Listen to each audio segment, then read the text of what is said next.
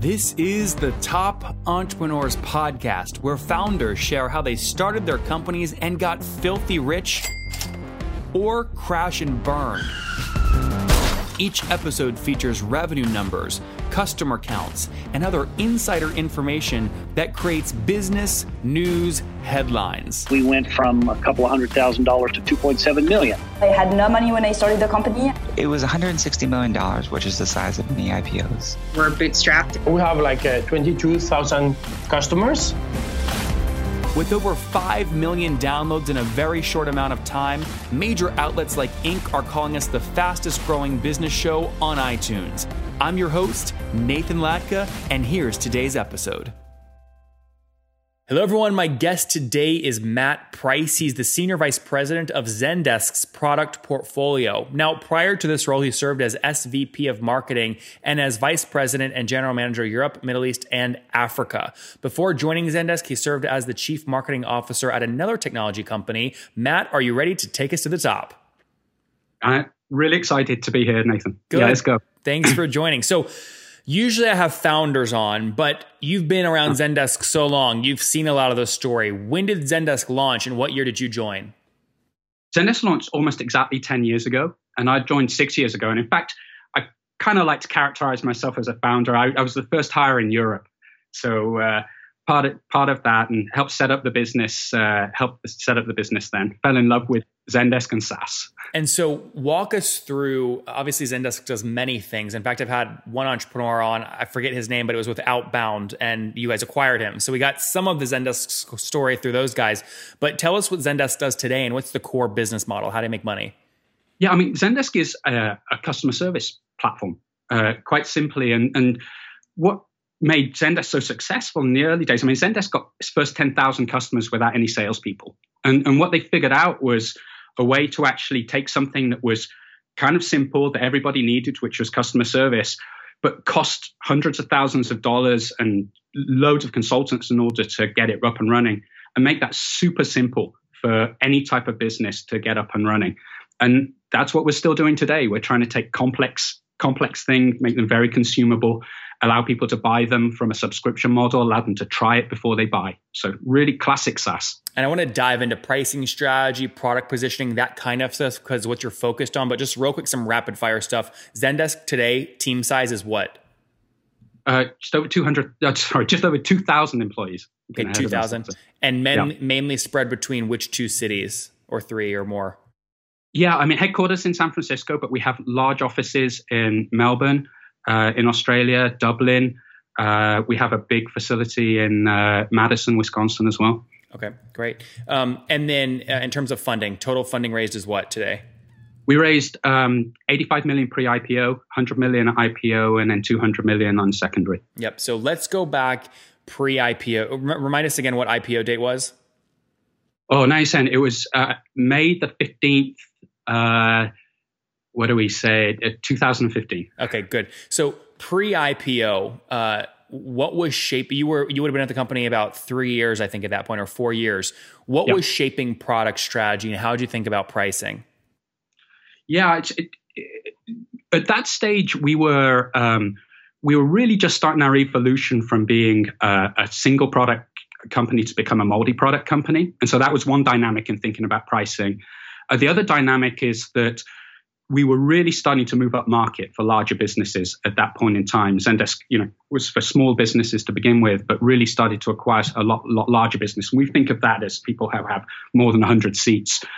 Um, what we really started to think about at that time was really how do we put a pricing model that allows companies to um, pay for the value they're getting out of the software allows them to scale super really simply and, and, keeps complexity out of the business model. So a lot of these enterprise software vendors had super super complex um, menus of, of, of, purchasing options, and we just wanted to keep it very simple. So we we stayed true. We had a per agent cost, and um, you know you could have a plan type of, of just a, a simple plan or a more enterprise plan as well. And that's pretty much where we are today. We have a few variations on that, but you know, it's where we are. Was it accidental that you ended up moving upstream, or was that intentional? You know, bo- at the board meeting, investors are going, "We've got to charge more. Like, we need margins to be higher. We need less touch."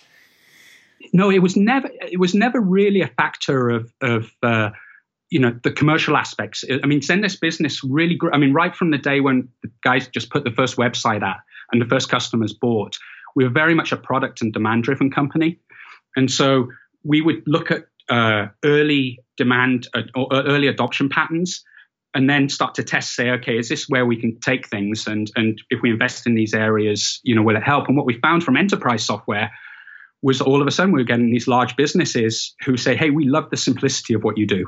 We love that we can test and buy. We found that the buy we were finding buyers in customer service who whose IT departments couldn't help them and they could set up and run the things themselves rather than having to hire outside parties.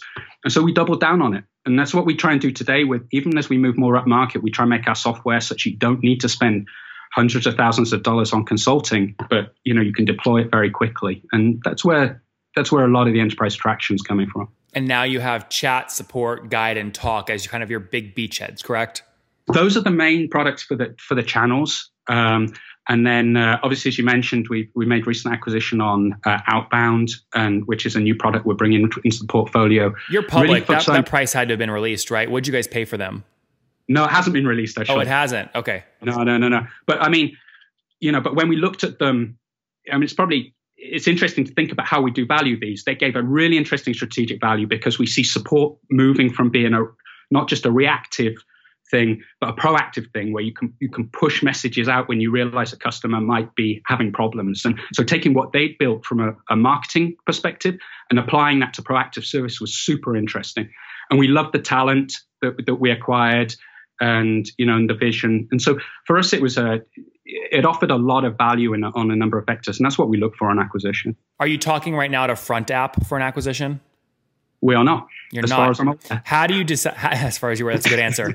Uh, you can always plausible deniability. If it happens tomorrow, you can say, Nathan, I had no idea. Hey, welcome to being a public company. well, exactly. Um, in all seriousness, though, how do you decide? I mean, that space, I could point to 30 companies very similar to Outbound, very similar teams, very similar tech stack. How do you make decisions around where to focus your time?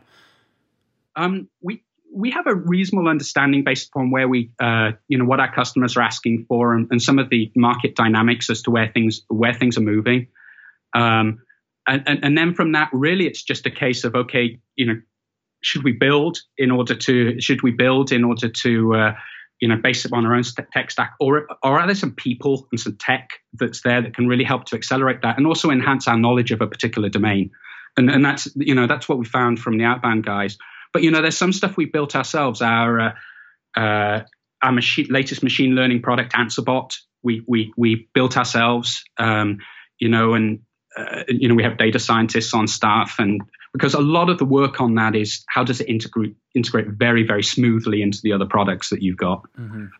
Walk me through um, pricing axes. And what I mean by that is when Brian Halligan came on the show, he talked about a key driver of HubSpot's growth was to break from just a Cartesian plane where there were two things that you could upsell on, maybe seats and some feature, and adding a third and a fourth and a fifth and a sixth, but you can't add too much complexity. How do you make a decision whether to add something as a pricing based utility axis or just let it be included for free? Yeah, it, I think it's a really it's a really good question. I think that um, sometimes putting things in as free can actually uh, add complexity to the customer if they're not going to want to use it, and and also makes them feel that they're maybe over overpaying because they're getting things that they actually don't want to use. I mean, they they uh, traditional pricing model calls them you know killers. I think you know McDonald's did testing, and they, that's why they add the fries, but they don't th- throw in the apple pie because they add apple pies into their suite and the uh, and, and, the sales of it went down regardless if somebody was getting for free. So that's the first consideration. There's been a lot of work and a lot of studies on that. Then the question is really is how do you equate the pricing model to value? And an example of that is AnswerBot. So, for example, this is a, an ML product that we bought that will actually solve customer questions for you uh, based upon looking at the question and then finding resources. And we looked at that and the value to a customer of them not having to that, have that question go to a support agent, which tends to cost, you know, can cost tens, 15, tens, $20, uh, is very, very high. So we decided to price that separately and, and we charge $1 per resolution. on, on, that as well, and it's very easy for the customer. Starting at starting at the fifty bucks per month. Uh huh. Yeah. Yeah. This is, it's the reason I bring these questions up is because when I go between your support chat guide and talk pricing models, like support, it's very clear. There's one yeah. utility based pricing metric that I can see, which is number of agents. The rest are bullet points tied really to features. When I go uh-huh. to chat, though, when, when you go from light to a team plan, you do have some utility based metrics or number based metrics that are not per agents. For example, two triggers, two departments. Uh-huh. Those then turn unlimited at the $30 price point. So I'm trying to get a sense of are these always under testing mode or have you identified that you should only have one number based metric tied to a pricing plan? Yeah, I mean, you know, this is the beauty of SaaS. You know, when, when we started talking, I just fell in love with SaaS and its business and somebody who comes from the commercial side. And you can enter into these decisions with your eyes very wide open as, as, as to what are people using. And, and, and set some thresholds there as, as, as to uh, you know the types of businesses and and what the long tail is on, on some of this stuff. And so, actually, typically where a long tail exists, then there's an opportunity to actually add a premium price uh, to those into those features because they have very specific utility to a small number of customers. Do you, when you look at new experiments to run, how do you typically find them? I found it very interesting when I've had some other CEOs that are your size software companies. They'll look at customers that have had the highest lifetime value over the past 10 years, reverse engineer their onboarding flows, and then replicate that for new customers coming on. How do you do it? Yeah, I think it, I mean it's a really good question. And actually, you know, if you if you were to ask me what I wish I'd done, you know, six years ago, or, or if I was founding a company now, actually building and ingraining testing methodology into a business right from day one would be super important. And whether it's building A/B testing into structures, into everything that it, you do, collecting the right product analytics, or, or testing in a geography before you roll out you roll out to the whole business. Um, we definitely look for signals. Uh, you know, we, we look for um, and we do segment a, a, for, for, usage across uh, across different uh, customer different customer segments and, and, and different plans. Um, I wouldn't say we necessarily focus on you know trying to replicate what is the largest customers largest customers tend to be outliers and have very unique requirements in which case you need to overlay certain levels levels of service on top of that what, what, a lot of what we're trying to do on product is um, really solve the problem for our broad base of customers and mm-hmm. uh, you know and, and, and move things in that direction typically it's around product usage though Guys, I get asked all the time, Nathan, you host all these interviews, hundreds of them per month. How do you do them efficiently? And guys, the answer is simple. People always agree to my calendar, back to back meetings. I batch my interviews to stay very efficient. And the way that I do it is I use a tool called Acuity Scheduling at nathanlatka.com forward slash schedule. And the reason I use them is very simple. They keep my no show rate very low because they send out reminders about when the interview or the meeting is coming up. And also, they make it very easy to schedule time, right? I don't have to go back and forth via email 10,000 times with people I'm trying to meet with. Okay, at nathanlatka.com forward slash schedule. Helps me so much. And by the way, look, I like have so many meetings. I'm the best at meetings. Okay, I do them back to back, very, very efficient. You guys know me. Many people say I'm the most efficient they've ever seen. Okay, so I use the tool. It's so efficient. And by the way, I got Gavin. I said, Gavin, he's the CEO. I said, I want a great deal for my people. He said, Nathan, well, most people get a 14 day trial. Isn't that great? I said, no. He's given us a 45 day free trial at nathanlatka.com forward slash schedule. That's not going to stay up forever. So go get it now. nathanlatka.com forward slash schedule. How do you differentiate between what's signal and what's noise? And can you quantify that in terms of a sample size or cohort? You know if this percent of people do x we know it's a signal not noise.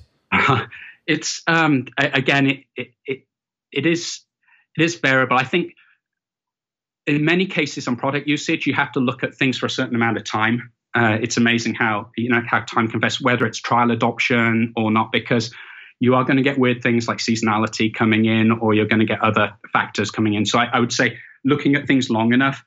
Um, I actually, I, it's funny you say on that as, uh, on using a sample set or not as well, because I, I feel a lot of people don't use cohorts or samples enough. So actually, you can get probably more intelligence a lot of time than t- uh, out of taking a hundred, a sample of a hundred customers and looking deep into what those customers are doing, i whether it's when did they adopt, what features are they doing. You've got a big enough sample size that you can then extend out across your whole base rather than trying to do a top down and look at your whole user base and, and, and make assessments uh, make assessments out of that. So. Um, I always encourage our product managers to try and, even if they're looking at broad-based metrics, to look at a, a, a customer cohort and go deep and understand what's what's underlying the numbers as well. Do you have a system or a process that makes experimentation in pricing and onboarding at Zendesk easy? And it might sound something like, yeah, if anyone wants to run a test that requires a budget of less than two grand and less than a sample size of testing on 1% of our customers, they can do it without my approval. Do you, do you have any kind of format process like that? Um, there's definitely small tests that we can use on subsections products on things like onboarding or, or, or feature adoption, um, anything that tends to hit the main, main funnel or or has a potential uh, revenue, you know, a meaningful revenue impact, then yeah, we'll look at very carefully. We'll look at very carefully. But we do have. I work very closely with our CMO, and we we, we typically in the same way that developers have have backlogs uh, of things they want to get to. We have a backlog of things that we want to get to, and some of it's low hanging fruit. Some of it requires re engineering of processes, which is a longer term project. Yep. No, a lot of people will credit Facebook success and Amazon success to the process of how their systems are set up that allows for not, as Malcolm Gladwell will say, 10,000 hours of practice, but the first to 10,000 tests is who wins. Yeah. And so whoever builds a system to test faster, more efficiently is actually who's going to win over the long run. It, it, it's exactly that. It's, it, the, it's, and that's, you know, people use you know corporate words like agility yeah. and you know moving fast. And ultimately that's a lot of what it is. It's being able to test quickly. You know one of my favorite quotes uh, from an old boss was that you know when you're when you're moving fast or growing fast you're going to fall over a lot. And it's not how many times you fall over it's how quickly you recover. Mm-hmm. and and putting that that early sensing and recovery against your tests and making decisions quickly is is really important when you have a tool that you launch, like your automated response on customer support, if that starts to do really well, people might not need to pay so many support people, which means their per agent pricing goes down on one of your other products. How do you uh-huh. deal and try and identify patterns where one, where the even the success on one of your products actually cannibalizes one of your others? And do you do anything to try and balance that? Yeah, I mean, ultimately, what what what you have to do is is, is try and actually build products that not try and uh, you know skew the market to how what you want people to buy. You have to actually deliver stuff that people actually want to want to use, and then think about how you price for the value on the back of that. So, you know, we're going full on on you know automated uh, automation and self service, and yeah, we price per agents, but w- we know that we can figure it out down the line. The important thing is to deliver technology that's relevant to the customer today. But when we do launch, we do we do look at things carefully. We we do we will do uh, survey research. Um, we'll work with some of our early adoption customers. We'll look at some of the metrics that they're getting.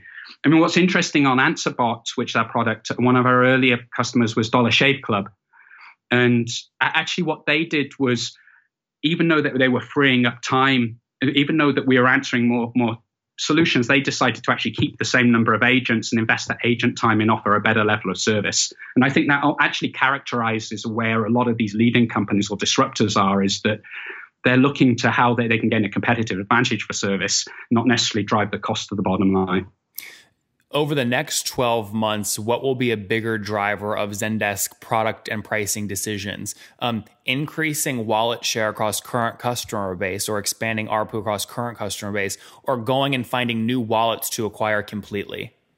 Yeah, I, the we're we're definitely seeing uh, very strong growth um, up market. You know, our I think over a third of our MRR now comes from customers with more than 100 agents, and, and we are investing uh, all the time in order to uh, add capabilities within that area, uh, but at the same time keep the product super simple to deploy and configure. Um, so that, that that's one of our drivers. That that obviously helps us with win rate and new customer uh, new customer acquisition. There are some interesting dynamics happening though, where we're seeing. I gave the example before about how a large number of people are involved in the support and service process. So we're very interested in how we can support those people and in- increase the use of Zendesk beyond just the core base, but but but uh, other um, uh, other people within the organization as well. So that's potentially uh, existing seats, and then obviously as we add new value and add new products, then that increases the ARPU as well. So I mean, you, you nailed the three vectors that we look at from any new product thing. It's it's win rate, seats, and ARPU. Yep. So what I just heard you saying, if you already have a relationship with a support team at company X, you're more likely to go buy something that you can then sell to their tech team or their marketing or their HR team than you are to go try and, you know, land a new customer in some brand new product field. Yeah, we're careful about being very specific about we want to win new customers. We want to own support, obviously. We, yep. I mean, we feel we should do, and we feel we offer a great co- competitive advantage there where we look at new buyer groups. And actually, when people buy our support product, we actually find that their IT team will take it for, for answering tickets, their HR team will take it for doing internal customer service. And what we're starting to see now with this convergence of support and service, and this relates to the outbound acquisition, is that we're starting to see this merger between service and marketing as well. So rather than going after a whole new area, we look for overlaps and use cases uh, of, of where our heartland is and, and then look at how we expand out from there. Matt, well. before we wrap up with the famous five, because you're public now, you have to be a little caref- more careful about how you manage your public interviews and things. What is yeah. one idea you, man, you so badly want to test it, but you would never recommend it in a public setting with analysts because you know it will just blow the stock up? um, suggesting maybe I work from a Caribbean island. but that's probably that is a beautiful question dodge. I will give you credit. All right, let's wrap up here, Matt, with the famous five. Number one, what's your favorite business book? Um, I'm really enjoyed Zone to Win recently. It talks about how you incubate products within a larger organization and bring them to market. Number two, is there a CEO you're following or studying currently? Um, I keep a very close eye on Mikkel Svane, my own CEO. Uh, not actually not just from the fact that it's good to know what he, he's thinking next, but actually he he is the real soul of the company, and uh, he has a really, really good compass as to what the right thing is to do and not. And I, I learned a heck of a lot from that. Number three, besides Zendesk, what's your favorite online tool for building the business? Uh, I think, like a lot of the people you interview, I think the uh, LinkedIn I use a lot. I also like Crunchbase a lot. I, I think it, it, provides a lot of valuable information, not just for investment, but you know, knowing who the investors are in a company really can help you understand a lot about the pedigree and, and who the company is as well. In terms of should your sales team reach out and try to sell them because they just raised capital? No, actually, nothing. Not so much of that. It's just more of understanding. Um, you know who, who are their connections are you know and, and obviously understanding board relationships especially as you acquire more investors there's very likely to be an investor overlap within certain sectors. So really just trying to understand the dynamics and and work with other people uh, work with other people within the organization through an investor route can be very effective. Number four how many hours of sleep do you get every night?